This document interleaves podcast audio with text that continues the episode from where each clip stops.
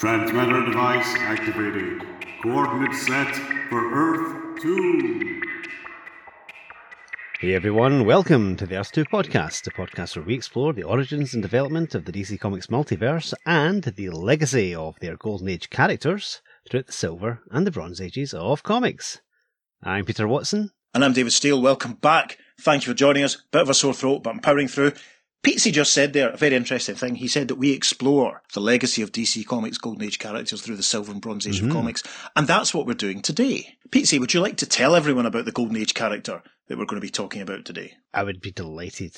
Today, we're talking about a villain. Ooh. In the Golden Age of comics, there was a recurring Hawkman villain called the Ghost. Later brought back in the Silver Age and rebranded as the Gentleman Ghost. But in the Golden Ah. Age, he was only known as the Ghost. Well, that's interesting for a start because I didn't know that. There you go. Hmm. Now, the Ghost first appeared in Flash Comics number 88, which came out on the 8th of August 1947. He was created by Robert Kanigher and Joe Kubert. That story was reprinted in Secret Origins number 1 from 1973 and was just titled The Ghost.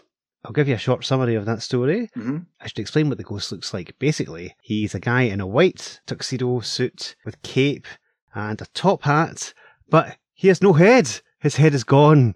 His, is like a ghost. Instead of his head, you can just see his monocle where his eyes should be. Amazing. Oh, I love the Gentleman Ghost. It's as a visual. Yeah. It's oh it's yes. amazing. Absolutely amazing. I've been racking my brain as to how to make a pop vinyl of Gentleman Ghost, and it's not happening. I'm going to start hassling you to do that now. In this story, the ghost and his men commit a series of robberies across the globe. Police are baffled as nobody was seen committing the crimes. Hawkman and Hawkgirl fly to London to investigate and find the crooks robbing a bank. The voice of the ghost is heard, but it turns out to be a recording. Now, during this encounter, Hawkgirl is captured and taken to the ghost's hideout. Oh no. Hawkman follows and rescues his partner just before she is unmasked. Oh gosh. The ghost escapes to a belfry where he apparently falls to his doom. However, that turns out to be a movie projection. Blimey. So that was Flash Comics 88. As I said, he is a recurring villain, which is quite unusual in the Golden Age. Hmm. Now, his next appearance was in Flash Comics number 90 from the 10th of October 1947. The story was titled The Crimes That Couldn't Have Happened, and that's also been reprinted in Wanted issue 7 in 1973. Oh, well, that's handy. Uh-huh. In this story, the ghost returns, robbing a bank and a museum. The Hawkman plants a phony news article about a rare diamond. The ghost tries to steal the diamond, but Hawkman and Hawkgirl surprise him. The ghost gang is captured, but the ghost himself uses a flash gun and appears to blow up, leaving no trace of him. But Hawkman does manage to get a photo of the ghost, and it just seems to show an invisible man. Oh. I'm very glad that I invested in complete sets of the 70s Secret Origin and Wanted series. And I'm very glad that my sister bought me the hardcover of Wanted for my birthday last year, because that means I can quickly reread that story as soon as we finish recording. Tremendous. You certainly can. Hmm. Now, regular listeners of the show know that we use Mike'sAmazingWorld.com as a good source for a lot of the information that we get. And Mike's website is a fantastic resource. However, it's not always 100% accurate. For example, Mike lists Flash Comics 91 as being an appearance of the Ghost. However, there is no appearance of the Ghost in that story. Interesting. There might be a bit of confusion because the story is titled, believe it or not, The Phantom Menace. really? It is genuinely called The Phantom Menace. That's hilarious. That's brilliant. You have to send a photograph of that splash page to, to our, our friend Derek Rolston because he's still mad about the prequels. He'll be delighted. Yeah, there's no ghost in it, but the story's about crooks who use an invisibility serum. Hmm. So there we are. But the ghost is back in the very next issue, Flash Comics 92 from the 10th of December 1947. That's also been reprinted, this time in Detective Comics 439. Right. I think Right. that was maybe a 100 page, 100 Okay. pager, I think. Interesting. It's called Riddle of the Clown. In this story, the ghost is on a crime spree in Paris. Hawkman and Hawkgirl stake out the Louvre to capture him, but it goes wrong. Hawkgirl is captured again. Hawkman figures out the ghost's next target is the opera house in which the Sage of Pagliacci is being performed. He arrives in time to rescue Hawkgirl, but the ghost detonates a bomb and vanishes without a trace. Wow. Is he dead? Will he return? Oh. Interesting. So these are all Golden Age stories. Yeah, this is all in Flash Comics Yes, that ostensibly Mhm. ostensibly take place on Earth Two. Yes. That's the hook that we're hanging this week's episode on, listeners. Because Flash Comics was an anthology title as well as Mhm. Hawkman. It also had Adventures of the Flash. At this point, it had The Atom. We're on the cusp of Johnny Thunder becoming Yes. Black Canary at this point. Yep. There, yeah, there's all sorts of stories. Yeah. Ghost Patrol was another story that was in Flash Comics Awesome. at this time. We haven't mentioned the Ghost Patrol for a long time. No, true. The next one that Mike's lists is in Flash Comics 93 in a story called Horseman in the Sky. It's also listed in comics.org, but again, there's no appearance by the ghost. It's all about Western style bandits robbing airplanes in the sky. Wow. So both sites have got that wrong there. But we get it right on the Earth 2 podcast, folks. There you go. That's fascinating. As I say already, I'm glad that some of these stories have been reprinted because my interest has peaked. I might have read them in the past, but I'm definitely going to have a look at them again. Mhm. Now, the Ghost's final Golden Age appearance was in Flash Comics 103, just before the end of the title. Oh, yeah, of course. and that was from the 10th of November 1948, in a story called The Ghost's Criminal Cruise. This is a riot, this one. Hawkman and Hawkgirl help out a friend by being celebrities on a cruise. Amazing. That's like what you get nowadays when Doctor Who actors Exactly. get stuck on a boat with fans for three days at a time. Wow. It's hilarious. the Ghost finds out about this from a newspaper, of course, Yes. and decides to make the ship his next target. Now, he and his men rob the passengers of their valuables. Hawkman swoops in to capture the Ghost, but it's not him. It's just a dummy rigged up to look like him. Ooh. And in what has now become a tradition, Hawkgirl is captured yet again. Come on, Shira, sort it out. Hawkman discovers the ghost's hideout behind a fake ventilator on the ship, and he takes out the gang while the ghost escapes. He then finds Hawkgirl chained to the anchor. Gosh. The ghost knocks him out and chains him to the anchor as well. Gosh. Then he drops the anchor in the ocean. Oh, my goodness. Fortunately, our heroes manage to get free under the water and fly back to the ship.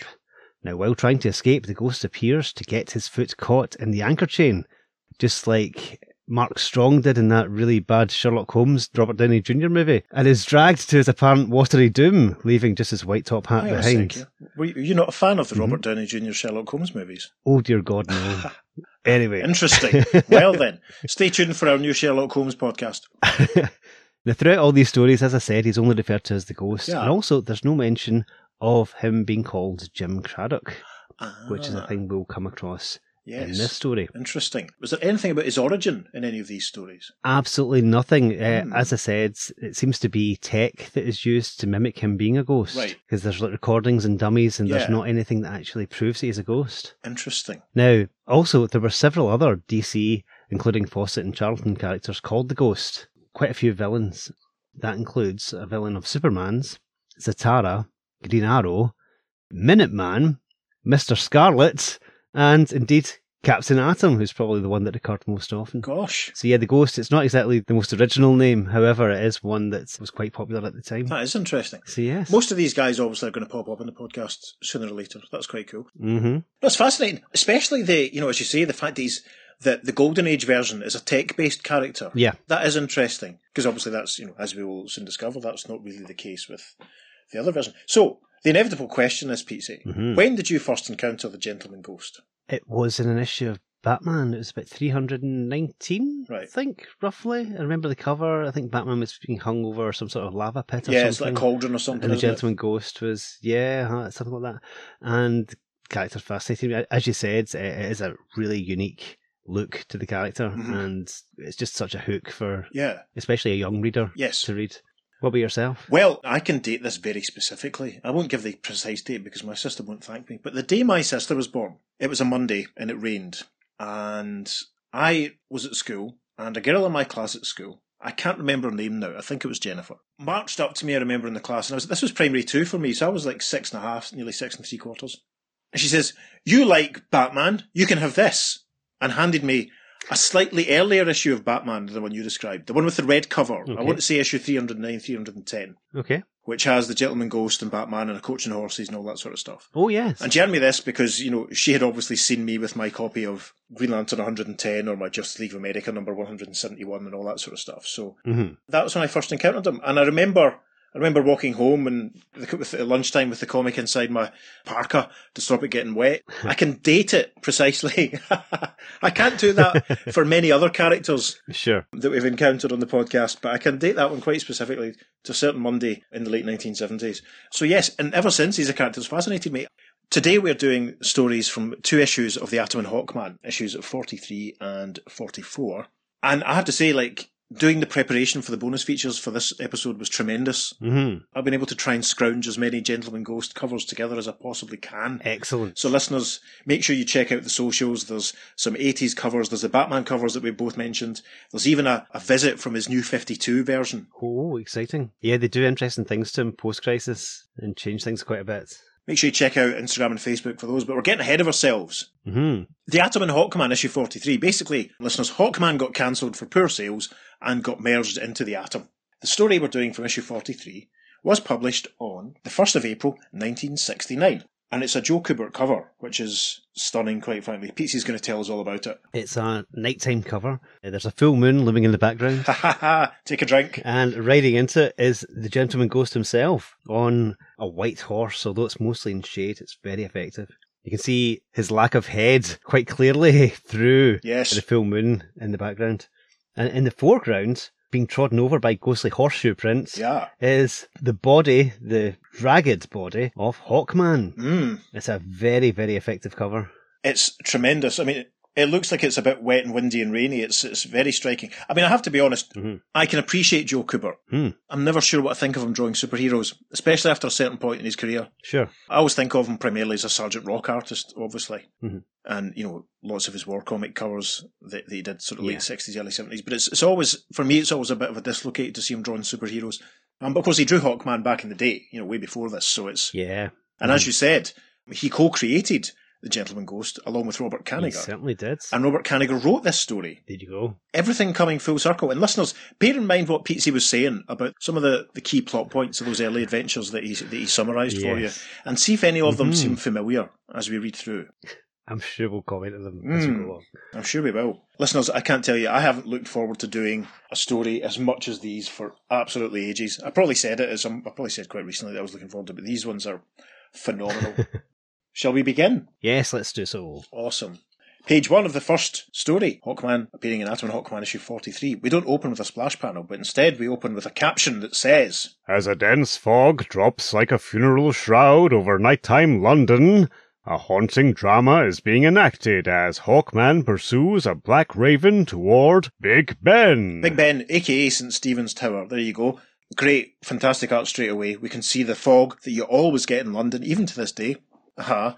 Hawkman flying through the fog, chasing the Black Raven. This is stunning. As Hawkman flies along, he is thinking, Mustn't lose sight of the raven. It's the only clue I have to. and he's cut off because the Raven, crack, crack, and it continues in the next panel, crack, and then it seems to laugh. Hawkman, swooping towards Big Ben's clock face, exclaims, What? That bird laughing at me. And then in the next panel, Hawkman has caught the bird, he's grabbed hold of it, and again, this is a very expressive face mask that Hawkman wears here. It's tremendous. Mhm. He has grabbed the raven in his hands, and it's still laughing at him. Ha ha ha! Hawkman says, Eh, the bird is stuffed. Then where's that laughter coming from? Yeah, and the laughter seems to continue. Then we move to a larger panel where we get another cracking shot. I mean, this is stunning. As a someone who loves London more than life itself, this is phenomenal. Hawkman is beside the clock face of Big Ben, and standing on the hour hand is none other than the gentleman ghost, who is proclaiming, Ha ha ha ha! You certainly were taken in by my little ghostly jest, Hawkman. This joke's gone far enough. I'll prove you're no ghost. We arrive on page two. An inset panel shows the gentleman ghost firing twin pistols at Hawkman. Bam, blam, as he says, These highwayman pistols won't give you that chance, Hawkman. Not a ghost of a chance. Ha ha ha ha. As he laughs again. And then, over a sequence of three panels, as he continues to laugh, the gentleman ghost says, No such thing as a ghost, Hawkman. Then why do you lie still as death? As we see in the larger panel that these panels are inset on, Hawkman has collapsed onto the minute hand on the face of Big Ben. Good grief. Now, the next caption is terrific because it's basically made up out of some rope hanging from a gallows. And this text says, Is there such a thing as a ghost? In this modern day and age, can such a weird apparition really exist, defying the natural laws which bind everyone else in the world? We neither credit nor discredit the spectral scenes of this startling story. They are offered for your approval or disapproval. Now, as the phantom plunderer will soon shout, Come, to, my hanging. The outrageous, origin, of, the, gentleman, ghost. Terrific. And in the top right hand corner of this splash, we've got the credit box, which says story by Robert Kanigher and the art is by Murphy Anderson. And frankly, listeners, get yourself a copy of this to read because it's stunning. So, hmm straight on with the story. The first caption on page three says, Let us turn now from the mocking laughter of the headless ghost atop Big Ben to merry old England of 150 years ago when an infamous highwayman terrorized the roads. This is a great panel. Murphy's obviously taken the lead from his Spectre cohort, Jerry Grandinetti. Within the one panel setup, we have essentially three panels worth of story. The first panel shows a crescent moon high in the sky and an old fashioned coach and horses being chased by a top hatted caped man on horseback. He's firing his pistols at the coach and horses, and someone within the coach cries, It's Gentleman Jim Craddock! and the horseman, he says, Stop him! And then we see a close up of Gentleman Jim Craddock, and we can see black top hat, black cape, a frilly lacy collar, and immaculate white gloves, and yes, the monocle. And he says, in response to the coachman, You can try, but no one ever has, as he continues to fire. And then in the next panel, we can see that he's been successful in his robbing as he rides off, waving back, and the two passengers of the coach and horses are stood beside the vehicle. The female passenger says, He's tipping his hat after robbing us. And the male passenger says, Always the gentleman. Gosh. A slow dissolve then, the caption for the next panel says. The king of the highwaymen seemed invincible, but he had one weakness. Yes, he's a saucy devil. We get a good shot of Jim Craddock here. He reminds me a little bit of Captain Boomerang. yes, uh-huh. He's got brown hair, big mutton chops, bit of a mullet type thing going on. His hair curled up at the front. Still wearing his monocle, and he's in a pub. He's got a plate in front of him on the table, and he has grabbed hold of Kate, the serving wench, by the waist. He's pulling her towards him, the saucy devil, as he says, Let me have a taste of your sweet lips for dessert. Kate's not having it, quite rightly. She says, Oh, Gentleman Jim! Oh! Carry on, Hawkman, this episode, quite, quite literally.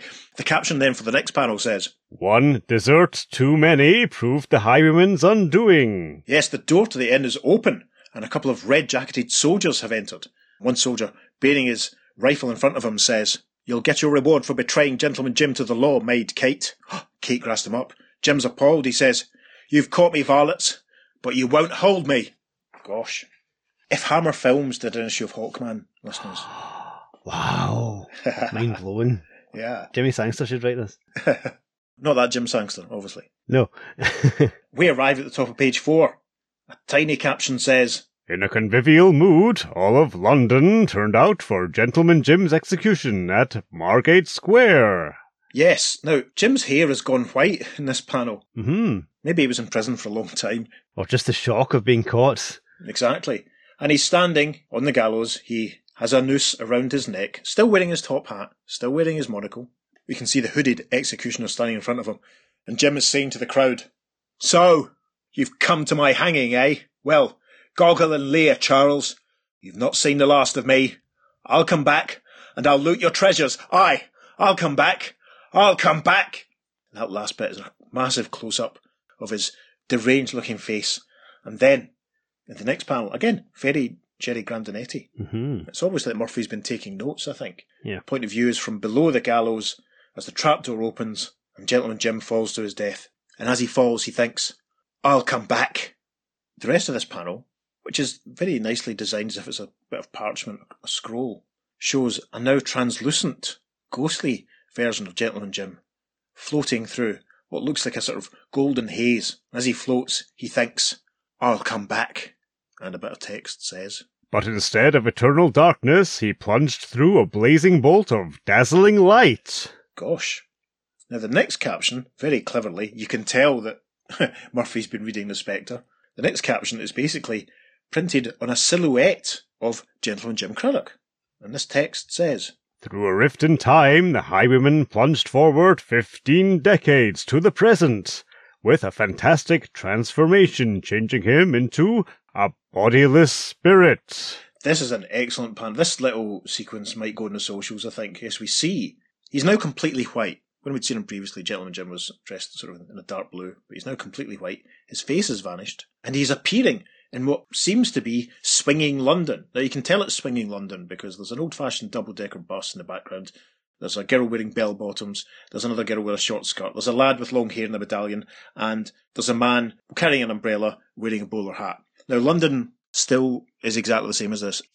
like in this panel, every street is made up of cobbled stones. It's fascinating how it's never changed. Mm. And it's fascinating how every single American comic always has such an accurate depiction of what London is actually like. So Jim is appearing. Jim's ghost is appearing. And the young girl in the short skirt exclaims, A man without a face. And behind her, the hairy lad with the medallion cries, It's a publicity stunt for the Invisible Man. They must be reviving that cinema again. And the other girl who's there screams, Eek! And then we get a close up of a man with a moustache in the foreground of the panel. He says, But, but, how are they working it? Stunning. Listeners, get yourself a copy of Atom and Hawkman 43. It's great. Right, the caption for the final panel on page 4 then says, Into the eerie night fog, the headless ghost strides, slowly fading from view. And this is interesting because he's coloured in dark blue but then fades through to white as he marches into the fog there are onlookers, including a small dog, watching him, and as he fades away, Gentleman Jim is thinking, Strike me! If I haven't come back, as I vowed. If the townspeople are startled by my ghostly appearance here, wait till the gentleman ghost robs them blind. And with a laugh, he fades into the fog. Now, top of page five. In a swift series of strikes, the phantom plunderer defies and bewilders the police of Paris, Rome, Madrid, this is stunning. The artwork here is amazing. I've never seen Murphy do anything like this. Have you? No, this is great. Mm-hmm. It's so different to what he's done before. Now, this is an interesting panel. There is a large gentleman ghost clutching bags of money looms over a sort of montage of cityscapes. Now we can see what looks like the Eiffel Tower. We can see a dome, which is obviously a reference to the Vatican or something, and then we can see some other buildings, which probably meant to be some of the, the Gaudi stuff. I don't know. Along the bottom of the panel, we see in large letters Paris, Rome, Madrid. And above each city name, there are some local policemen. So, if you enjoy Dave Steele's accents, batter down. The French police cry, Sacre bleu! The ghost warned us of the time and place of his robbery, but he eludes us just the same. Then the Italian policeman says, Mamma mia, our bullets have no effect on the ghost. And then the Spanish cop cries, Es malo! He is not human! So no offence to our European listeners. The caption for the next panel on page 5 says, Shortly, at the Midway City Museum, curator Carter Hawkman Hall is being harangued by Shira Hawkgirl Hall, his wife. This is great. Shira's wagging her finger at Carter. Ha ha ha. we should describe him. Shira's a very attractive lady with red hair, and Carter has his mop of curly black hair. He's holding a little Buddha statue by the looks of things. Shira, she wags her finger as saying, Will you stop fiddling around with your exhibitions, Carter, and listen to me, please? I remind you, we came from Thanagar to study Earth's police methods. A bizarre band that is baffling the forces of law and order. The self-styled gentleman ghost. Well, as far as I'm concerned, he's no ghost or gentleman, and I'll prove it. Moments later, the Flying Furies take to the night sky. Cracking shot of our two heroes taking flight, Hawkman says, There's a scientific explanation for every supernatural phenomenon.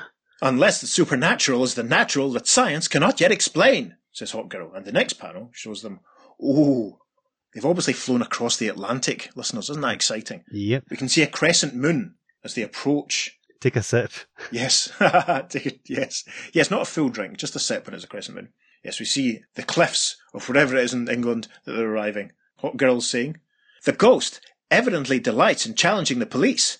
He boasted that his next target is the Bristol Bank at Trafalgar Square. It must be a ruse, Hawkman says. No, that's not his modus operandi. He'll be there all right, and so will we. Now, here's my plan.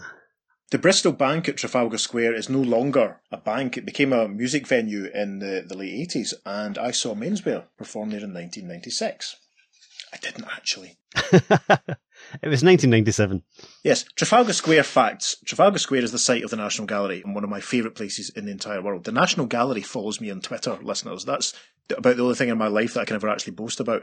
And the number of days of my life that I've either spent sat in the National Gallery or sat on the steps outside eating my pieces, I could not tell you. Often proclaimed as the centre of the UK by old fashioned people like me. Trafalgar Square, fantastic. Anyway, so we arrive Page six. Midnight at London's Trafalgar Square. Silent statues atop Nelson's monument stare down through the misty darkness. This is stunning. Again, this caricatured sense of London being perpetually foggy is maintained. we can see the silhouettes of Hawkman and Hawkgirl standing at the top of the column. That's an amazing image. And we also see down in the square, firing his pistols at a couple of unfortunate policemen, it's the gentleman ghost. And he's saying, Those London bobbies won't stop us any more than did the others. And he laughs. The caption for the next panel says, Seemingly marble statues suddenly come to life, turn to hurtling winged figures. Yes, the hawks fly down towards the ghost. We also see that the ghost has a couple of long haired, no good accomplices who fire their pistols up into the air at the hawks. The ghost says, What apparitions are these? No matter, wing them! And he laughs once again. And a tiny caption says, Continued on the second page following. So we arrive at the top of page seven. Page 7 is a full panel page. It basically just shows Hawkman striking and taking out the three accomplices of the gentleman ghost. So we arrive then, at the top of page eight. A caption says, Suddenly, spectral laughter echoes through the misty streets. So, we're in London, right? And this has happened. Hawkman notices something and says, Hawkgirl, a prisoner. Yes, the gentleman ghost is holding Hawkgirl by the wrists. He has her captive. Hawkgirl says, Never mind a threat to me, Hawkman. Stop him. The ghost, laughing again, says, Methinks I've heard that before. I like your spirit, lass, but will your Hawkman dare risk losing you if my pistol is real? Hawkman says in the next panel, He, he's right, Hawkgirl. I, I can't take the chance of you being harmed. Huzzah! A noble sentiment, sir, replies the ghost. Take his bird away, men. Now, do you think he means bird as in the colloquial British version of saying girlfriend? Bit of column A, bit of column B. Or, yeah, I think he just means because she's Hawkgirl. And we see that the gentleman ghost's accomplices are taking Hawkgirl towards a car that's parked. Hawkman stands in the next panel, addressing the ghost. And this is interestingly, mhm. this has been laid out actually, because the ghost stands full length, but Hawkman's almost an insert. And again, as Pete said earlier on, it's clear there is no head, just a hat floating in the empty space in the monocle. Very, very effective. Hawkman says, Strange as you didn't leave with them. Everything I do is strange, Hawkman. At least it gives me the chance to end your ghostly career. Yeah, Hawkman lunges forward, making a fist. The ghost replies, An idle boast, as I shall demonstrate. And he laughs. Hawkman grabs the cloak of the gentleman ghost, but, he says, Huh? He disappeared. Like a. Yeah, the clothes appear to be empty as if there's nothing there. And a disembodied voice says, Like a ghost, Hawkman? Gosh. The final panel is tiny. You can see that Hawkman has got a hold of Gentleman Ghost's cane. He's opened up the top and he says, a tape recorder hidden in the cane. I knew it was just trickery. Oh, that's interesting. A bit of tech involved. So we turn the page, we pass an advertisement for the giant sized Superman 217, which has at least one story that we've referenced on the podcast. And top of page 9 has a caption that says, From his belt, Hawkman lifts a Thanagarian detector instrument. Yes, we see Hawkman crouching, and the discarded cane and hat and cape of the ghost lying on the ground behind him. Again, great shot of the cobbled streets that London definitely had in 1969. As he crouches, Carter is thinking, Just as I figured. My lustrometer reveals tyre marks left by the getaway car. Marks invisible to the naked eye, but glowing under the emanations of the lustrometer. Yes, and we can see a sort of pink trail that's been highlighted by Hawkman's device. He flies after it in the next panel, thinking, Leading me straight to that crooked ghost and Hawk Girl. Yes, we can see he's following the car that they took Hot Hawkgirl away. And now the caption for panel three says, Inside the Tower of London, the gentleman ghost still has his human weakness as the headless figure holds the struggling Hawk Girl. Yes, and over a little, another very Jerry Grandinetti style montage of three images within one panel. We see the ghost struggling with Hawk Girl, holding her by the wrist, and he's saying, Strike me! So you would resist me. I prefer defiant women. It adds spice to a sweet dish. Oh dear. What a charmer, eh, listeners? Mm. Caption for the final panel of page nine. Just then, a gush of wind at a window. Yes, they left the window open, probably deliberately. Hawkman whooshes in the open window. One of the ghost's acolytes says, Hawkman, cut up to us. Deal with him, says the ghost. Remember, he's a mere mortal. Gosh. The word mortal I learned because of Captain Marvel Shazam. So there you go, listeners. I bet you did too. Mm. Top of page 10. Hawkman punches out in one fell swoop all three of the ghost bad guys. As he does this, he says, The Tower of London will be a fitting place to imprison you and your masquerading leader. Once I get through knocking the stuffing out of you, I'll expose his trickery. Knocking the stuffing out of you. Sounds like a very British colloquialism that Hawkman's picked up there, doesn't it? Does actually, yeah. Mm-hmm. Yep, the next panel. Hawkman is flying forward. Hawkgirl's in front of an open window. Hawkgirl says, The ghost fled through this window. I would have followed him, but he clipped my wings. Yes, we can see that Hawkgirl is not wearing her harness. As Hawkman flies over, he says, Stop calling him the ghost. He's as real as you and I, and I'm going to prove it. So we're clearly back at the beginning of the story now as we see Hawkman flying towards Big Ben, aka St. Stephen's Tower, through the fog, and he says, Nothing in sight but that black raven. Quack, quack, says the raven. Hawkman continues, Could it be a challenge from the ghost to follow him? And then we're right back at the beginning of the story. Hawkman stretched out on the, the minute hand of the clock, the ghost balancing on the hour hand, and a caption says, Then, as we've seen, the Jeering Ghost Trail ends at 4:10 a.m. atop the huge hands of the famous old clock, where and the ghost laughs and says, A taste of powder from my pistols has ended your appetite for pursuing me, Hawkman. And he laughs. I have a sore throat, kids. I'm sorry, I can't do the laugh. Top of page 11, then, the first caption says, suddenly, to the mocking ghost's amazement, There's another great panel of the fog enshrouding the top of Big Ben. Um, London is, is like this. Mm. It's not really. Hawkman seems to be moving. The minute hand, the ghost cries, Hawkman, using his weight to swing the minute hand down at me, but I left you for dead. I slumped a moment before you fired. The next panel, Hawkman uses the minute hand to strike the ghost. The ghost seems to fall backwards, saying, Huzzah! You're indeed a worthy opponent, Hawkman. And he laughs as he falls from the clock. In the next panel, Hawkman flies down towards him, thinking, He's laughing to the end, but I'll catch him before he reaches the ground and end this ghostly charade. and then the caption to the final panel of page 11 says, but as Hawkman reaches the ground below, Yes, now this is very interesting. It's take me a second to describe this. Hawkman flies down and he says, Hawkgirl, where is he? Shira is standing, and she's got her hand on what looks like a, a movie projector, and there's a white screen in front of her which seems to have an image of the gentleman ghost. Hmm. Shira says, "Has an image on the wall, cast by this movie projector I found here when I followed you. You fell for another of his pseudo ghost tricks while he made good his escape somewhere. And as we arrive at the top of page 12, a fantastic panel, the gentleman ghost dominates the image. He's laughing, ha ha ha, echoing around. We see his hat, we see his monocle, no sign of a face. Hawkgirl and Hawkman stand close together. Hawkgirl says, Now, explain something to me. How could you have left me to the mercy of the ghost? And Hawkman replies, I knew I could rescue you at any time, but I wanted him to lead me to his loot. And stop thinking of him as a ghost. That's what he wants the world to believe, but the evidence of the tape recorder and movie projector proves he's as human as you and I. Now, darling, give me the kiss you refused him. Gosh. And a closing caption says, there's the haunting evidence, readers. Hawkman believes the figure he's pursuing is a man, a fraud. But is he? You know differently. Or do you? You'll find out in the next encounter between Hawkman and the Gentleman Ghost. Or will you? Hmm.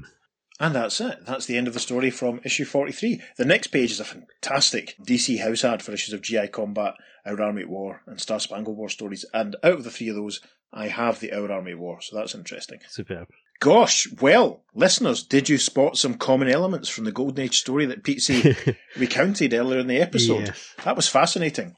Hawkgirl being kidnapped again, Mm. the use of the uh, tape recording and the fake costume and everything, and the, the movie projector as he falls to his Yeah. death, all just Yeah, kind of repeating himself, which is fantastic. and as, as we said, London is the location. Hmm. We should say this is the Silver Age Hawkman Mhm. who is on Earth One. He operates on Earth One. Yeah. He's the alien policeman come to Earth to study methods, as opposed to the Golden Age version, who was the reincarnated archaeologist and all such things. It's fascinating to think that because we're on Earth One, slightly similar events are happening slightly later on Yeah. in slightly different circumstances. It's fascinating, isn't it? Yep, definitely. I mean, as Pete said, it's kind of a recycling, but you know, we're trying to be positive here. Oh no, I'm not saying that it's a bad thing. You know, this is for an entire new generation. Yeah. He's obviously thought, okay, I'll write a Hawkman story. Who is a popular Hawkman villain back when I used to write him? I know. Let's let's use the ghost, but give him a bit of a tweak. This time he is actually properly a ghost, although Hawkman refuses to believe it, which is fascinating. Mhm. So, It is. I mean, there's a bit of the dramatic irony going on here because we Mm-hmm. we know that he's a ghost because we've seen Jim Craddock's origin, we've seen him being hung and what have you. Yeah. But Hawkman isn't privy to that information, so that obviously leads us to the brilliant closing caption that says. Well, you know, you know differently, listeners, or do you? It's Yeah. this is immaculate, quite frankly. Yeah. This is one of the best rendered things we've ever It's done. fantastic. Yeah. It's so so good. And so concise. It's great. Mhm. Not a wasted panel, not a wasted caption, and No. the artwork's beautiful. It's great. I love the kinetic movement of it all. I mean, as I said, there were Yeah. several panels that echoed sort of the Jerry Grandinetti style, but Absolutely, yeah. you know, the full page of page seven of Hawkman Mhm. fighting the bad guys, which we'll put in the socials because we didn't read it, obviously. Yeah. You can just tell that's Murphy Anderson. No one else Mhm. draws as clear and precise dynamic action as that. It's it's wonderful. And the colours are really vibrant as well. Again, we've talked about the colour palette increasing at. DC at this time, and this Mhm. is certainly part of it. Yeah, It's sensational. Yeah, it's really interesting though that, the, that this actual ghost is still using tech to Yes. fool Hawkman, which is hilarious. That is interesting. I wonder if that will be explained or expanded upon in episode two. We'll say episode two in the next issue. It's it's very interesting because if he is a, a real ghost, is he just doing this stuff to mess with Hawkman, or is he not a real ghost? But we think he is. It's fascinating. Let's jump ahead and find out. Indeed. So, issue forty-four of The Atom and Hawkman, published on the third of June, nineteen sixty-nine. It's a shame we're not doing the Atom stories, but not to worry. We'd be here all night, and I don't think they actually involve Ray going into, unless they do, do they involve Ray going into any other dimensions, or perhaps enjoying a seafood dinner, or or something or nothing? I don't believe so. Well, actually, he goes to a sub-microscopic world in this story in issue 44, but this is not the sub-microscopic world podcast. No. You'll have to find that one elsewhere. So, Pete, you want to tell everyone about the fantastic cover to issue 44 of The Atom and Hawkman? Once again, I'd be delighted. Mm. Again, it's a very dark cover. We have Hawkman, and he's being forced into like a sarcophagus Yes. that appears to have a Hawkman esque figure on the front. Mm. And he's been forced in by the gentleman ghost, who's Yes. pointing at the sarcophagus's Hawkman neck with his cane, and he's saying, Ha ha ha! Now you struggling, Hawkman. This tomb will be your home for the next thousand years. exciting. Tremendous. I wonder if this cover reflects an actual event in the story, unlike the cover to the last issue. Mm. which was amazing, but a Mhm. little bit symbolic more than anything else. So, without further ado, we shall leap straight into issue 44 of The Atom and Hawkman.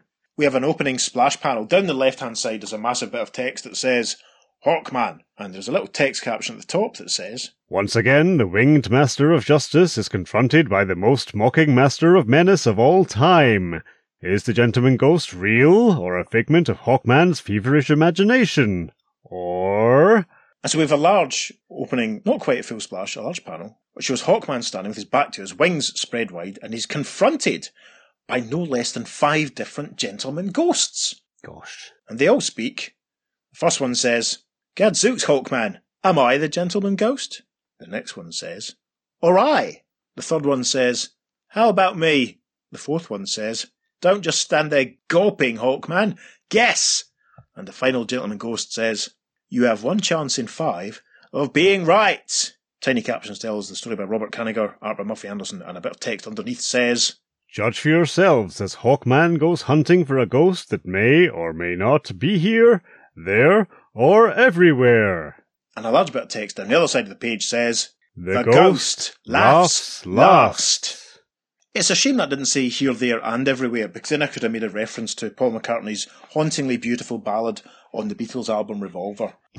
so, we arrive at the top of page two, and a caption says, Confronted by the semicircle of sardonic spectres, the winged wonder whips out a Thanagarian instrument. Oh, well done, Peter. Yes, this is very interesting. Hawkman is holding a little device. It looks very actually like something I'm sure we had the Sandman using a few years ago. Oh, yes, uh huh. There are little radiating waves of concentric pink and more vibrant pink radiating out. As I say, buzz for repetition for radiating. Hawkman is saying, Revealed by the fluoroscopic beams, gunmen concealed inside ghostly attire.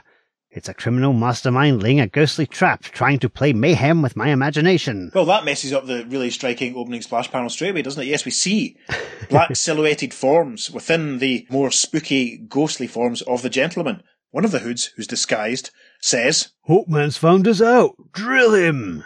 and the rest of page two is taken up with another massive panel of Hawkman punching out the five different gentlemen ghosts with a sock and a whap and a crunk and a whunk, and they all proclaim their pain as he does so. So we arrive at the top of page three, and the caption for the first panel there says, Suddenly, mocking laughter turns the embattled Hawkman towards a figure of spectral sartorial splendor. Yes, that's very interesting. Hawkman is holding one of the disembodied ghosts that he's just knocked out in the previous page, holding it by the scruff of the cloak as it flails in front of him. And a very spooky figure is laughing. I'm not going to do the laugh, I have a sore throat. And we see a gentleman ghost running away, trailing Luke behind him, and he's saying, You've bagged yourself a bevy of boggling bandits, Hawkman. But no ghost. You're welcome to catch me, if you can. The next panel shows the gentleman ghost crashing through the window he was running towards the previous panel, as Hawkman says, I've bagged you this time, gentleman ghost. No use hiding inside your clothes like the rest of your battered bandits. And then the caption for panel three says, The next amazing instant. Yeah, we see that Hawkman is holding, well, he's holding a monocle by the looks of it. And a voice is coming from it saying, Now you see me. Now you don't. Ha ha ha ha. Hawkman says, That con man's still up to his illusion tricks. He left me with a talking monocle with a miniature tape concealed in it. Good grief. The next panel, Hawkman is poking out of the window, and we see what looks in the background a very familiar bit of architecture. Yes, they're in Blackpool, though they're probably in Paris. The ghost appears to be skating away on the overhead telephone lines. Just like Airwave used to do. Yes, I was just thinking that actually. Airwave hasn't yet appeared in the podcast, I think, but he will turn up before too long, really. Yeah. So, yes, as the ghost laughs away as he scoots off, Hawkman shakes a fist and says, There's the real criminal racing along those telephone wires. Hawkman flies after him in the next panel. We see the ghost leaping from the, the telegraph lines and into an open window of a building. Hawkman says, The ghost made a mistake ducking in that office. He'll stick out like a bandaged sore thumb. Well, the next panel, Hawkman himself has gone through the open window. He's arrived inside the building. We can see lots of men tapping away at little keyboards. It looks like as if they're little wearing little hats like visors. I'm not really quite sure what this, how you, else you would describe this. There's rows of them at desks No. tapping away. They look like telegraph operators or something, perhaps, maybe. in a Could be, you- could be. you maybe yeah. sort of see in old fashioned films. There's a couple of sooty chaps that are obviously in charge. Hawkman, as he lands on his feet, says, Eh? The ghost's vanished. He's escaped through another door. Blast him! He's a thorn in my side, a speck in my eye. Hmm. Caption, however, for panel two says, As the winged lawman angrily leaves, he cannot hear mocking laughter amidst the machine gun clatter of typewriter keys. I get the sense that if this was a movie, we would have tracked in Yes. towards what we see, which is a, a headless figure, still wearing one of the little visor hats, tapping away on a keyboard, tap, tap, tap, tap, and laughing, ha ha ha ha, as the next panel shows that this figure has typed the words, the ghost. Dot dot dot. Gasp. Caption for panel four. Later, amidst the gaudy displays of flamboyant attire at a mod shop, Listeners, this entire panel, as far as I'm concerned, justifies the existence of this podcast, quite frankly. We can see the ghost, still headless and faceless, obviously, hat floating, monocle floating, and he's addressing a member of staff in this fancy gents' clothing store. Gadzooks! A handsome pair of gloves. I'd like to try them on. And the chap behind the counter says, May I compliment you on your clothes, monsieur? They are what the Americans would call le groovy. It's almost like we've wandered into the Captain Scarlet and the Mysterons episode, Model Spy. if you haven't ever seen that, kids, I recommend it unreservedly. The night Gerry Anderson died, that's what I watched. I was Really? like, I'm watching Model Spy. There we go. Gosh. Now, this is fascinating because in the foreground of this panel, there's a couple of lads who are hanging around this boutique. One is wearing a very smart black suit and a striped tie. He's combed back, dark hair, very neat goatee, moustache, beard thing going on. And his friend wears a purple suit, quite a loud tie, and has a massive dark brown curls, big sideburns. He also has a moustache. Now, the first guy is kind of saying behind his hand to his friend, Fantastique! Formidable! Quelle imagination! He's all style, with no face to distract attention from his clothes.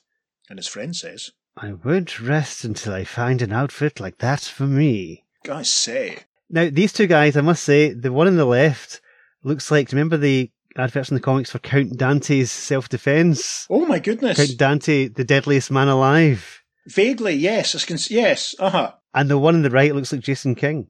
Yes, I'm sure that's deliberate, the Jason King lookalike guy. The guy on the left, he looks like a slightly insignificantly built Vandal Savage. it's quite amusing. But no, yes, I definitely see the Jason King influence there. Mm. Other podcasts will tell you if Department S started broadcasting by this point. So we arrived now at the top of page five, and a caption stuck on the side of a, the base of a statue says, But outside, ordinary people, not in the mod, do not react so casually to the ghost as he recklessly walks the streets of Paris. Yes, now Paris, this is actually quite accurate. Again, there's some cobbled space in a square, there are trees growing up out. There's a couple with their dog who look a little bit surprised. There's a guy in the foreground who looks very surprised. Someone else behind the gentleman ghost is terrified. He's running off with his hands in the air. And in the background, there is a Volkswagen Beetle, I believe, a blue Beetle. Perhaps the first appearance of the blue Beetle on this podcast. Yes, listeners, this remind me to tell you of the time how Peter antagonised me slightly when Captain America Civil War came out, saying that there was another reference to another superhero. Do you remember that? Do you remember saying to me, "Oh, the other superhero," and I was like, "What? What?" And you went, "Well, the car, the blue Beetle," and I went, Oh, of ah. course, yes. I went, "Oh, for crying out loud," or something. Anyway, so as the ghost parades through this Parisian square, he's thinking, "It's deucedly lonely without a pert wench to warm the cockles of my heart." At the sight of me, they all flee. No one loves an invisible man. In the next panel, a young lady with a dark hair and a ponytail, you can see she's wearing dark glasses, she bumps into the ghost. She bumps into him, which suggests he has a physical form. And she says, Oh, pardon.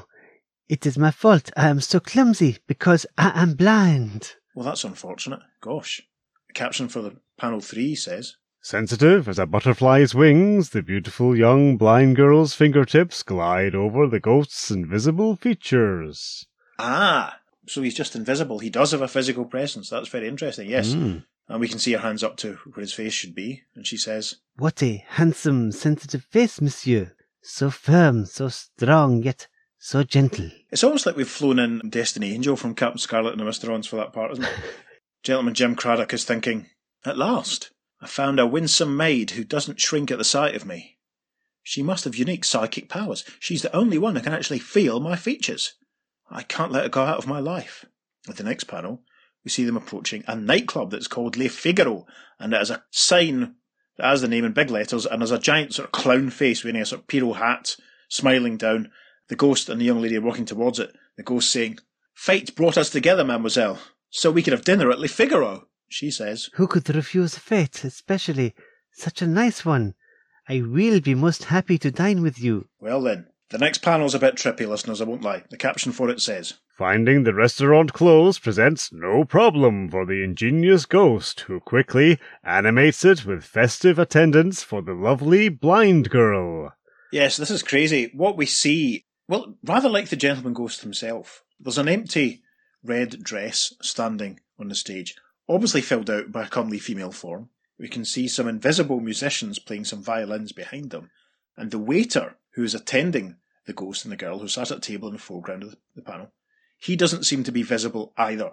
It's not too clear. It looks like he might be wearing glasses and a toupee, actually, from from what we can see here. Yeah. The blind girl gives us some more details about who she is. Imagine I, Zita the fortune teller, never dreamed I would meet anyone as wonderful as you. A fortune teller, eh? Then you may be the very person who can help me. The caption then for the first panel on page six says, Later, in the fortune teller's parlor, an eerie glow emanates from a crystal ball. Yes, we see Zita gesturing with her sharp fingernails, the crystal ball in front of her. And helpfully, Zita tells us what it's showing. Mais non, I see you on a scaffold in London. Uh, 150 years ago, they call you Gentleman Jim, King of the Highwaymen. They are about to hang you. And we zoom in almost for a close up of Jim as he was with the noose round his neck, looking very much like Digger Harkness, aka Captain Boomerang. And Jim is once again saying, So, you've come for my hanging, eh? Well, goggle and leer, Charles. You're not seeing the last of me. I'll come back, and I'll loot your treasures. Zita narrates what happens next when she says, The trapdoor is sprung, but instead of dying, you plunge through a rift in time, 150 years to the present, transformed into a ghost. Yes, and amongst some twirly green stuff, there's no other word for it, Jim transforms into the translucent ghost, says, Strike me, but I'm not dead. But while I look for my body, I'll go on looting everywhere. I'm not bound by natural laws. They won't have a ghost of a chance against me. And he laughs, and I have a sore throat, and I can't do the laugh. we arrive at the top of page seven. The caption for the first panel says Conjured up in the eerie glow of Zita's crystal ball, the ghost beholds. Zita gives a bit of dialogue here where she says, Now I see Hawkman, the man who has sworn to capture you. Oh, I wish I knew how to return you to your own time, so you would be safely beyond his reach. Yes, on the crystal ball, we see Big Ben and Hawkman chasing the ghost away from it. Very interesting. Not quite what happened before, but more or less. The ghost looks on and says, Never mind me. What about your eyes? Is there any way of curing your blindness? In the next panel, we see that the image on the crystal ball has changed to show a display of glittering fancy jewels. Zita points towards them and says, Somewhere in this world is a rare jewel, a diamond or a pearl or a ruby perhaps, or an emerald, I know not which. But its unique rays, when shone into my eyes, will restore my eyesight. Gosh, there's an emphasis on a sort of ruby here. I wonder if that's going to be the case. In the next panel, the ghost has grabbed Zita in an embrace and he says, I'll get that jewel for you, Zita. Nothing and no one will stand in my way. You have the word of the gentleman ghost. I won't rest until I restore your sight. Now, you might be forgiven for forgetting this was a Hawkman story. The caption for the next panel says, Later in the hotel room of Carter Hawkman Hall and his wife Shira Hawkgirl, visitors from the planet Thanagar to study Earth's police methods. That's a useful recap. And we see Shira sitting reading what looks like a newspaper, and she's saying, Listen, the ghost warns he'll steal the Empress Rana's emerald necklace from the Louvre Museum's ancient Egyptian exhibit. The ghost. Carter's not having it. He puts his hands up in the air and cries, Ghost, ghost, ghost. There's no such thing as a ghost. Very six doctor there, Carter. Very six doctor. He continues saying, Just a man masquerading as one. The caption for the next panel. A swift change into their secret winged identities. Yes, the Hawks have taken flight, and again, they appear to have visited Blackpool. No, obviously it's Paris. As they're flying along, we can see the Eiffel Tower. Hawkman says, Do me a favour, Hawkgirl. Stop jabbering about the ghost for the next few minutes, will you? Hawkgirl replies, saying, You don't have to snap my head off, Grumpy. Just because you can't catch the. Oh, you know who I mean. A slow dissolve then. First caption of page 8 says, Later, at the ancient Egyptian exhibit hall, We can see a couple of French guards amongst the sarcophagi and other paraphernalia, and it seems as though there's a, a little grey fog drifting through the room, and it appears to be emanating from the base of the large sarcophagus at the front of the panel. The first guard says, If the ghost comes, I will make filet mignon of him. His colleague says, or eh, the hash. Captured for panel two. The guards are felled by insidious fumes from the mummy case. Yes, this panel shows them both collapsing unconscious to the ground. The second one holding his throat, so that must be very unpleasant. The caption for panel three says, While coming up the grand stairway, We see half a dozen bad guys, presumably in the employ of the ghost. One of them says, the guards must have dropped like flies by now. No one stands a chance against the ghost. Ha ha ha! And we see in the foreground of the panel a couple of statues of what looked like Viking figures with horned helmets and capes and big muscly arms. But then in the next panel, with a couple of crack sound effects, Hawkman and Hawkgirl emerge from inside these statues. Shades of Sportsmaster and Brave and Bold 61. I think Yes, there. uh huh, definitely.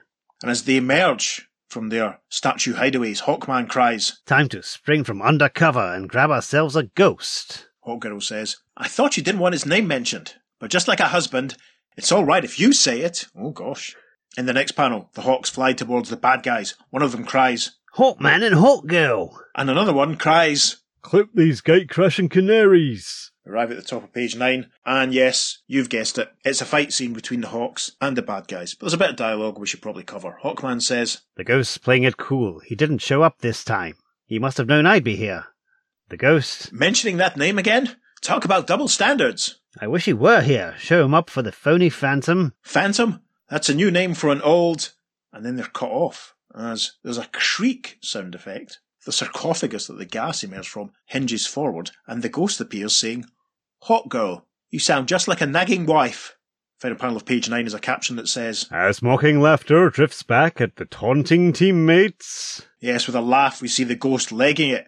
Hawkgirl says, It's him! Escaping with the emerald necklace! Hawkman says, I won't muff this chance to prove there's no such thing as a ghost. You arrive at the top of page 10. But as Hawkman dashes into the next hall in pursuit, This obviously is still part of the Egyptian exhibition. We see him running past five mummified figures. The first one says, I'm the ghost, and it laughs. And the second one says, No, ha ha ha, I am. Then the next one says, There's, quote, no such thing as a ghost, unquote, and laughs. And Hawkman, getting exasperated now, says, Blast! He's left nothing but talking bandages behind him. Gosh.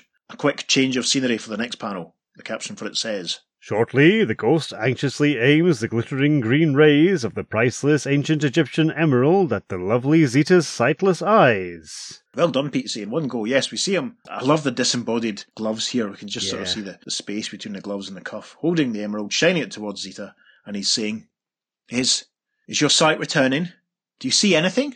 Even a glimmer? No. All is dark as before. This isn't the gem that can restore my sight. It it's all right. You've done your best. The ghost is holding his hands up in fists, looking very frustrated as he says, No! I'm not done yet. I vow I won't rest until I've found the unique gem that will make you see again. Zita is crying now as she puts her glasses up towards her face, saying, But you must give up your life of crime. You must reform. A slow dissolve, the caption for the final panel of page 10. While back in their hotel suite, Yep, she is reading the paper again. She's got loads of newspapers sprawled around her. She looks fantastic here, actually. A short green dress and some slippers with little fluffy bits on the front. Whoo, mama. She's saying, Carter, the papers are filled with news of Paris's latest high fashion show at which the celebrated fire ruby will be displayed. Don't you think the GHOST is sure to try to steal it? And that you ought to plan to counter his next move? Carter, again with his hands in the air, says, I'm thinking, and I'm planning. Again, this all seems very familiar, doesn't it, listeners? hmm Top of page 11, the very long, lengthy caption for this first panel says, the next day at the Maison Malmon, models display the latest fashions from bikinis to furs. Shining with a witch's fire is the fire ruby, when a spectral figure leaps out from nowhere and. Yes, I'm going to try and describe this to you as best I can, listeners. There's a stage, a few models on it. We can see the, the crowd sitting down watching the, the show. There's a guy with a moustache who looks like he's wearing a sort of blue bellboy outfit. There's a lady beside him who's blonde, wearing a big pink hat and a short pink dress. Two people wearing almost ankle length long coats and furry hats that obscure their faces. A dark haired girl in a bikini, a red haired girl wearing a sort of blue black jacket and orange bell bottoms, and another girl wearing a fitted orange top that's kind of translucent and baggy white trousers that make it look as though she's walked out of a production of Aladdin or something. And in front of all this, running past them, bearing the ruby, is the gentleman ghost. Now, the girl in the pink hat cries, It's the ghost. and Craddock is saying, Don't panic, ladies. All I want is the ruby. Sorry I neglected to warn you I was going to be an added attraction on your show. And he laughs, and I can't do a laugh because I got a sore throat. The next panel shows Hawkman and Hawkgirl leaping into action, and we can see that they were the figures on the stage wearing the long coats and the big furry hats. As Hawkman removes his coat and hat, he says, Stay for the rest of the show, Hawkgirl. The ghost's mine.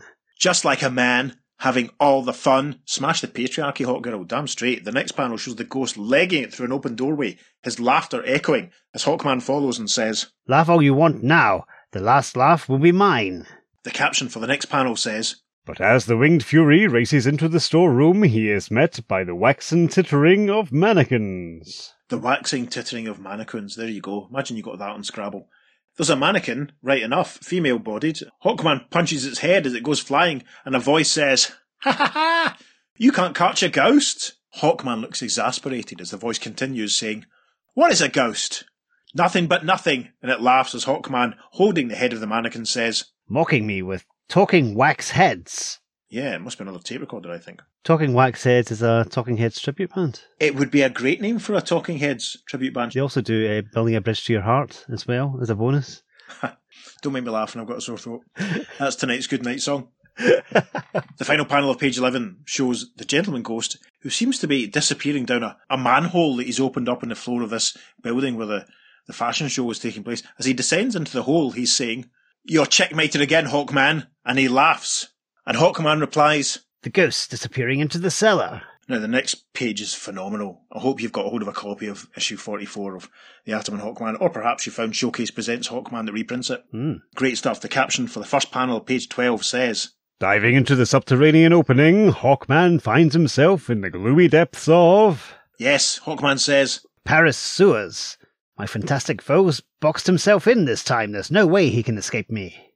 Yes, and we can see the ghost running through the, the sewer water, splishing and sploshing as he goes. The caption for panel two.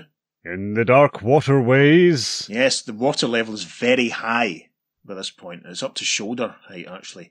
The ghost, he's struggling. He cries, Help! Help! I'm sinking!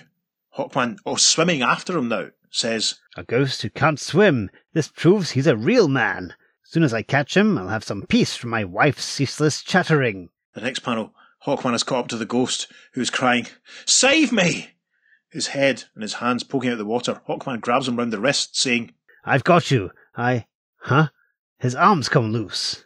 Yes, it looks like it's broken off. Oh, goodness me, the caption for the next panel says, Another frenzied grab by the winged wonder. Yeah, we see Hawkman reaching forward as the ghost says, Don't let me drown! Hawk replies, Stop your meowling. I'll save you. I wouldn't dream of letting you sink out of sight. The caption then for the next panel. To his consternation, the frustrated Hawkman discovers that all he has of his elusive opponent is. He's holding the ghost's top hat. The ghost's voice comes from the hat saying, How kind of you to save me, Hawkman! And he laughs, saying, I'll leave you with my hat, and a promise. You haven't seen the last of me. Ha ha ha ha! As Hawkman says. Now he's talking through his hat. Yes, Hawkman's had it up to here, hasn't he, listeners? The caption for the final panel of page 12. Later, like a fiery scimitar, the fire ruby flashes at the lovely fortune teller's sightless eyes. Yes, we can see that the, the ruby is on a sort of gold circlet. Craddock is holding it up before Zita, the red light flaring as he says, Don't just stand there not saying a word. I know. I know. I failed again. Zita lunges forward, grabbing him and embracing the first panel of page 13 as she says, No, no, you've succeeded. I can see, I can see for the first time. Oh, thank you, thank you. The next panel. The ghost is actually walking away, looking very sad, as he says, You're grateful to me now, but how long will you be able to stand a man without a face? No. No. I'll come back when I've recovered my body. Until then, farewell. Zita, looking hopeless, waves after him, saying, I'll w- w- wait for you f- forever. and the caption for the closing panel says, And. We see the Hawks in flight, Hawkgirl saying, Hawkman, what was that you said about there being no such thing as a ghost? Ah, go tend to your flying. And the closing caption says, So, there you have it, readers. We've presented the facts, but have they been twisted and distorted to deceive you? What do you think? Hmm? The end. For, For now. now. Gosh. Well then, not quite as much fun as the first one. The the romantic subplot for the ghost was Mhm. a bit of a surprise, but still some gorgeous artwork. Still rattled along. I feel this could be the start of a Zatanna's quest equivalent for the Gentleman Ghost as he tries to find his body. Yes, I could see him appearing in like other titles and everything and encountering other characters. perhaps in issue eleven of the Spectre. Exactly, yes. Uh, but I can totally see, imagine that happening. That that would have been fantastic if they'd just run with that sort of thing. Obviously, you know, sadly that doesn't happen. When is the next time he appears then? Yeah, sadly, it's ages before Gentleman Ghost reappears right. again. It's not until 1976 in Justice League. Uh, I think it's 128. Gosh, And he comes back, and then after that, he's got his Batman appearances that we already mentioned. I can't remember if I've got issue one two eight of Justice League or if that was purged or, or survived. I'll have to have a look. I've got quite a few from that Hmm. period. Justice League one two eight. That's quite close to that Cary Bates written JLA JSA team up. That's very very interesting and features Hourman and the Spectre. I'm looking forward to that one. Yes. Yeah, it's going to be good. I would have been quite into a Gentleman Ghost's quest hmm ongoing storyline. It's very interesting. I mean, so the way that issue is resolved again is sort of asking us the question, reader, what do you think? Is he a ghost or is it is it all fake? Now, I think Yeah. because we've seen his hanging and such things, it's Yeah.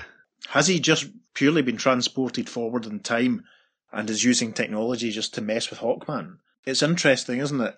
I would say he's definitely a ghost because the things that he can do, you know, he doesn't have a face, and you know, he thought she's psychic because she can. She's the only person that can actually feel my face. That seems to be quite genuine and honest. That seems to be his thoughts, not actually him trying to put across a character. Uh-huh. So I'd say he's definitely a ghost. Yeah. Whereas by comparison, the Golden Age one, it, it appears to be a guy using tech. Yeah, I, I agree. I like though that they, they kind of fog the issue slightly, if you pardon the pun, of the London Mhm. references, um, and kind of set it up for to encourage the reader to think about it and maybe speculate on what's really going on. I love how Hawkman is so strong in his belief that it's all Hokuman nonsense, even though he's he's seen magic users. Yes, He literally Zatanna first appeared in his comic. So yes, and he must have worked with Doctor Fate in a JLA crossover by this point. I'm sure he has. Mm-hmm. Yeah, it's interesting. I think he was in the one that the Spectre was in. It's quite interesting how he's presented as being dogged and stuffy and not believing, whereas Hawkgirl is shown as a little bit more Yeah. relaxed and a little bit less skeptical and more open to it. Yeah. That's a sort of familiar sort of trope that I've seen in many comics. It's the flip of Mulder and Scully, basically. Aye, that's fair. It's definitely a fun couple of stories, and it's unusual at this point, really, for stories to continue from issue to issue. Mhm. Part two reads fine if you haven't read part one, but also it doesn't Yeah. really link too strongly to part one. Only really the flashback to London, I suppose. But it was it was a lot of fun. Mhm. It's fascinating reading about how you know this is the gentleman ghost turning up in Earth One. That's just amazing. It's I like Yeah. as you, as you obviously with your summaries at the start. There's obviously more Mhm. similarities in this one. You know, he's in Paris this time, and I, I Yeah. like the idea of, I dig it. Of you know, it's almost like the the repetition of the origin of Superman and the, the repetition of the origin of Batman happening on the same Earth Mhm. decades apart. It's fascinating that this is a similar launching. It is amazing. Indeed, yeah. He is just such a fascinating character. As I alluded to earlier on, there are interesting developments post crisis. I think it's in the Geoff Johns Hawkman series that talks about the reincarnation of Hawkman and Hawkgirl throughout all of time, and they've been characters in the past. When they were Nighthawk and Cinnamon in the Old West, Yes. Jim Craddock was there.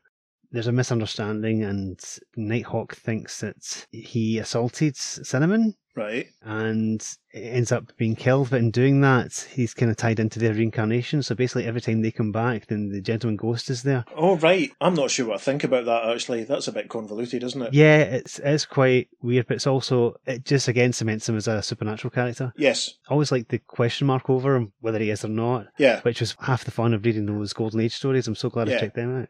Um, I remember him also turning up in the, the final few issues of JSA, the series that launched in 1999, when they got Paul. This is run about the time of Final Crisis, I think, Mhm. When they did the whole one year later thing. But just run about that time, they had the Gentleman Ghost pop up in the final issues of that series that, that Paul Levitz actually wrote. Now, I can't remember if that's before or after the Hawkman story you were just talking about. I think it was published afterwards. Yeah, I think so. And I remember at the time being very frustrated that after all the stuff with Geoff and James Robinson throughout that JSA series, these Paul Levitz stories, well, it was cool because he'd written the JSA in the past. Yeah. They felt like throwbacks. They were they were really quite unsatisfying. I really remember not liking them very Mhm. much. However, I have obviously picked out the covers of them to stick up in the socials, so you'll see them, listeners, if you if you take a look. Of course.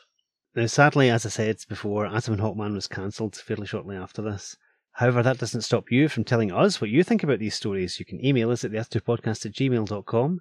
Make sure you follow us on social media because we have lots of ghostly or non ghostly content for you this week. On Facebook and Instagram, we're at the Earth2 Podcast, and on Twitter, we're at podcast underscore Earth2. Yes, I'll take this opportunity to say hello to David Clyde, one of our listeners who I was speaking to in FP the other week, and I'll say hello to my friend Kevin George, who's recently started listening. But the last time I spoke to him, he was up to episode 15, so it's going to be a long time before he hears this. But good evening, Big Show. Thank you for listening. And in fact, we've had some interesting correspondence of late, haven't we, David? We certainly have. Our good friend Steve Higgins, who appeared in our 100th episode, he emailed us after issue 9 of The Spectre, saying, Hey Peter and David. Hi Steve. I wanted to drop you an actual email about something that happened in the ninth issue of Spectre, which you covered on the podcast recently. There was a little joke that you failed to pick up on Oh, through no fault of your own, and I wanted to share it with you really quickly. Uh oh. The joke appears in the second story with the stage magician, the Fantastic Fust. Now, if you remember, listeners, that was the Bernie Wrightson story with the devil popping up and people becoming prime ministers and armies dissolving and stuff. At the beginning of the story, the character is doing his show, and he says magic words to make the bird disappear. What you might not have realised, being Scottish and not from the American Midwest, is the magical words he uses were actually geographical references to cities in the Great Lakes region. wow. Waukegan, hard G, pronounced Waukegan, hard G, is in Illinois on the western side of Lake Michigan. It's north of Chicago and very close to the Wisconsin border. Meanwhile, Kalamazoo is a city in Michigan about 40 miles east of the lake. I had no idea that that was an actual place. I just thought it was something from a Disney film. There you go. Steve continues, Denny O'Neil, who wrote the story in question, was also from the Midwest, hailing from St. Louis, Missouri originally. Oh, there you go. I imagine he probably dropped in the names of those cities as mystic syllables as a bit of an in joke to fellow Midwesterners. Anyway, just thought I'd share. Keep up the great work. Steve Higgins. Florissant MO, open brackets, which stands for Missouri. Yes. Well, thank you. Thank you Thanks, for that, Steve. Steve. Much appreciated. That is interesting. That's fascinating. Mm, We've had another letter. we certainly have. Alex Bredner has written to us again, saying hello, Peter and David. I've been wondering about something for a while now, Uh oh. and I thought I should just ask you both and satisfy my curiosity. How do you actually pick the individual comics which you review on the show? In my imagination, I can see two different scenarios. Number one, you're both sitting at a giant round table, just like the Silver Age Justice League, with the Earth 2 podcast symbol printed in the centre instead, studying a giant blackboard, just like Rip Hunters, which is all your notes about which comics to review and a timeline leading from DC's glorious golden age to the modern age of DC Comics. This board would, of course, be full of calculations and esoteric symbols, which would only have meaning to you both. And at the end of the process, the next comic to be reviewed manifests itself out of thin air. You grab it and then slide down your personal bat pole.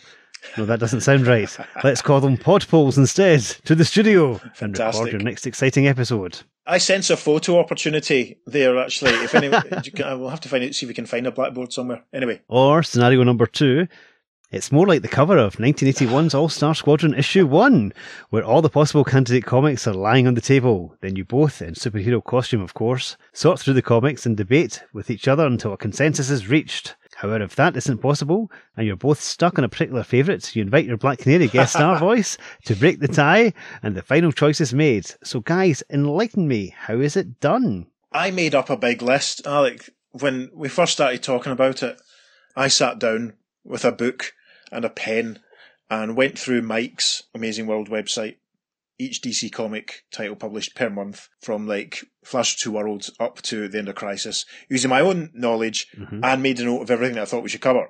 And then Pete and I debated about whether or not we were going to do every other parallel world story. So they were added to the list.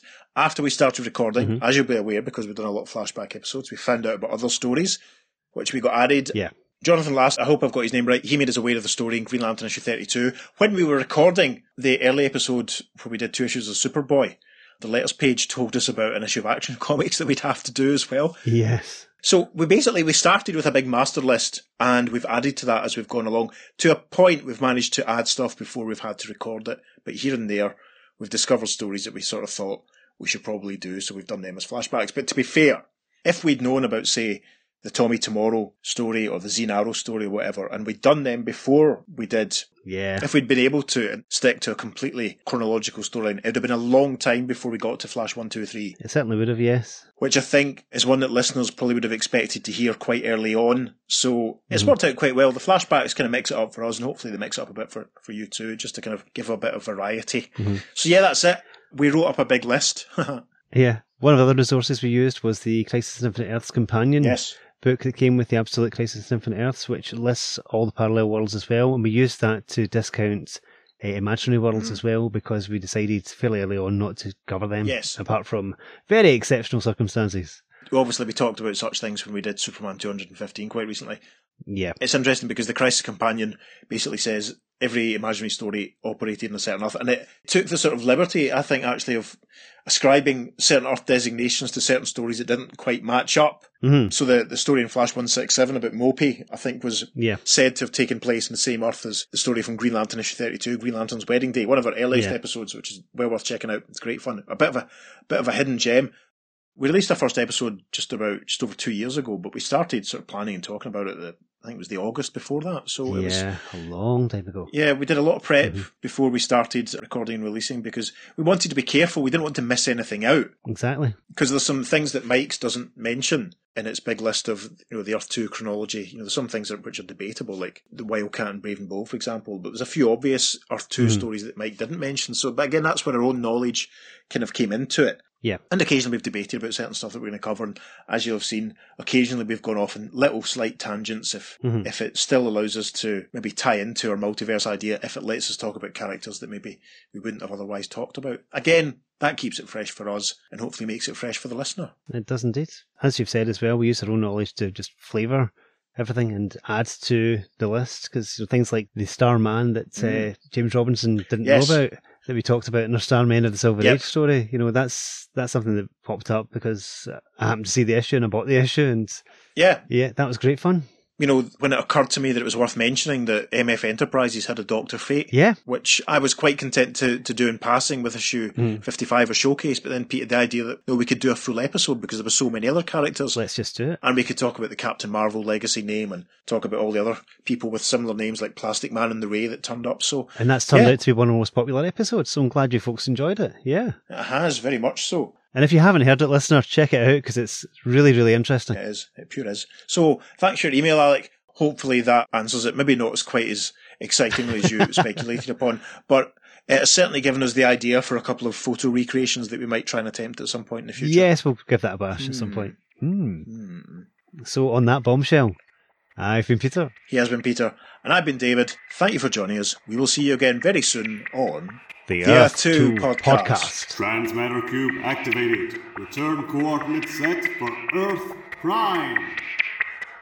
What a handsome, sensitive face, monsieur. So firm, so firm, so fir- firm, a fern.